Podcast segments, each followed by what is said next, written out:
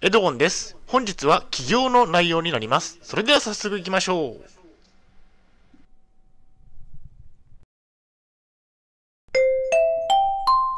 はい、H キャップチャンネルにようこそ。えー本日の内容ですが、YouTube のチャンネル登録者数がついに500人を突破。まもなく2年といった内容でお送りしたいと思います。前提条件としましては、現在私は統合失調症を患っています。精神病院に3年間入院をしていました。借金がありますね。大変申し訳ないんですが、ポッドキャストの方は写真が見れないのでご了承ください。えーそれではコンテンツですね。丸一番で YouTube を始めてから間もなく2年ということについて。丸2番では YouTube のチャンネル登録者数が500人を突破したことについて。最後に本日の行動プランと終わりにがあります。ではまず丸1番で YouTube を始めてから間もなく2年ということについて。えっと、間もなく2年ですね。YouTube を本格的に始めたのが2021年3月31日だったので2023年3月31日で2年が経過することになります早いものですねえー2年もよく続けてこられたなと思いますね。えチャンネル登録者数は、え1000人を超えないと、え収益化できないので、え無収入でよく頑張りました。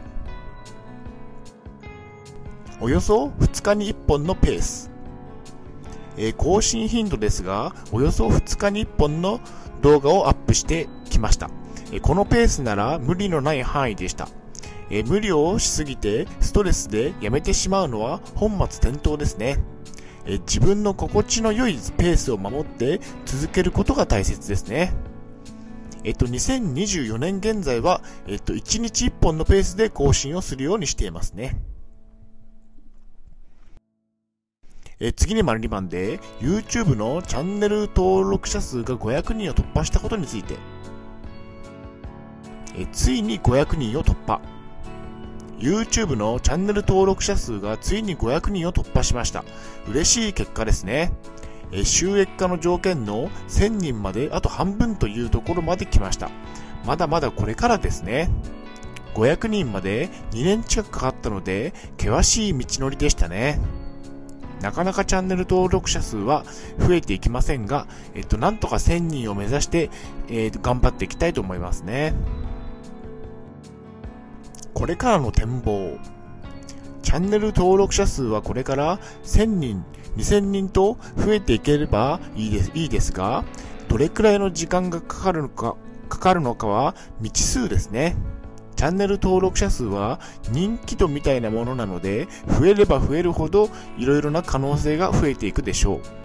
えっと、また e スポーツプレイヤーとしての認知度が上がったり、小説のドラマ化の依頼が来たり、可能性は無限大ですね。え希望がたくさんあるということですね。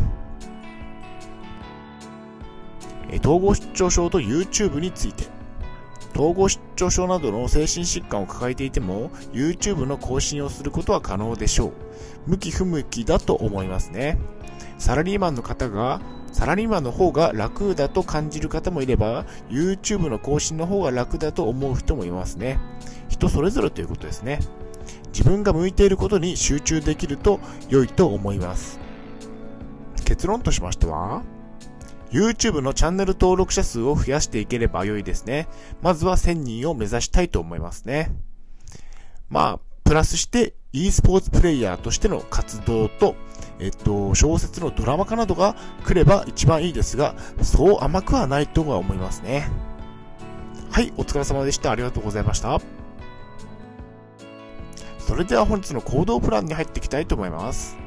YouTube を更新しましょう。自分が向いているものにチャレンジしましょう。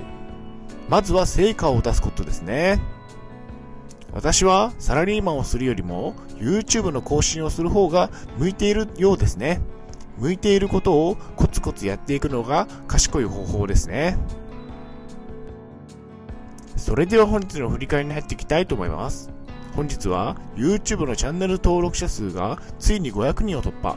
まもなく2年といった内容でお送りしました。丸一番では YouTube を始めてから間もなく2年ということについて2日に1本のペースで投稿をしてきました。マンリバンでは YouTube のチャンネル登録者数が500人を突破したことについて次は1000人を目指しましょう。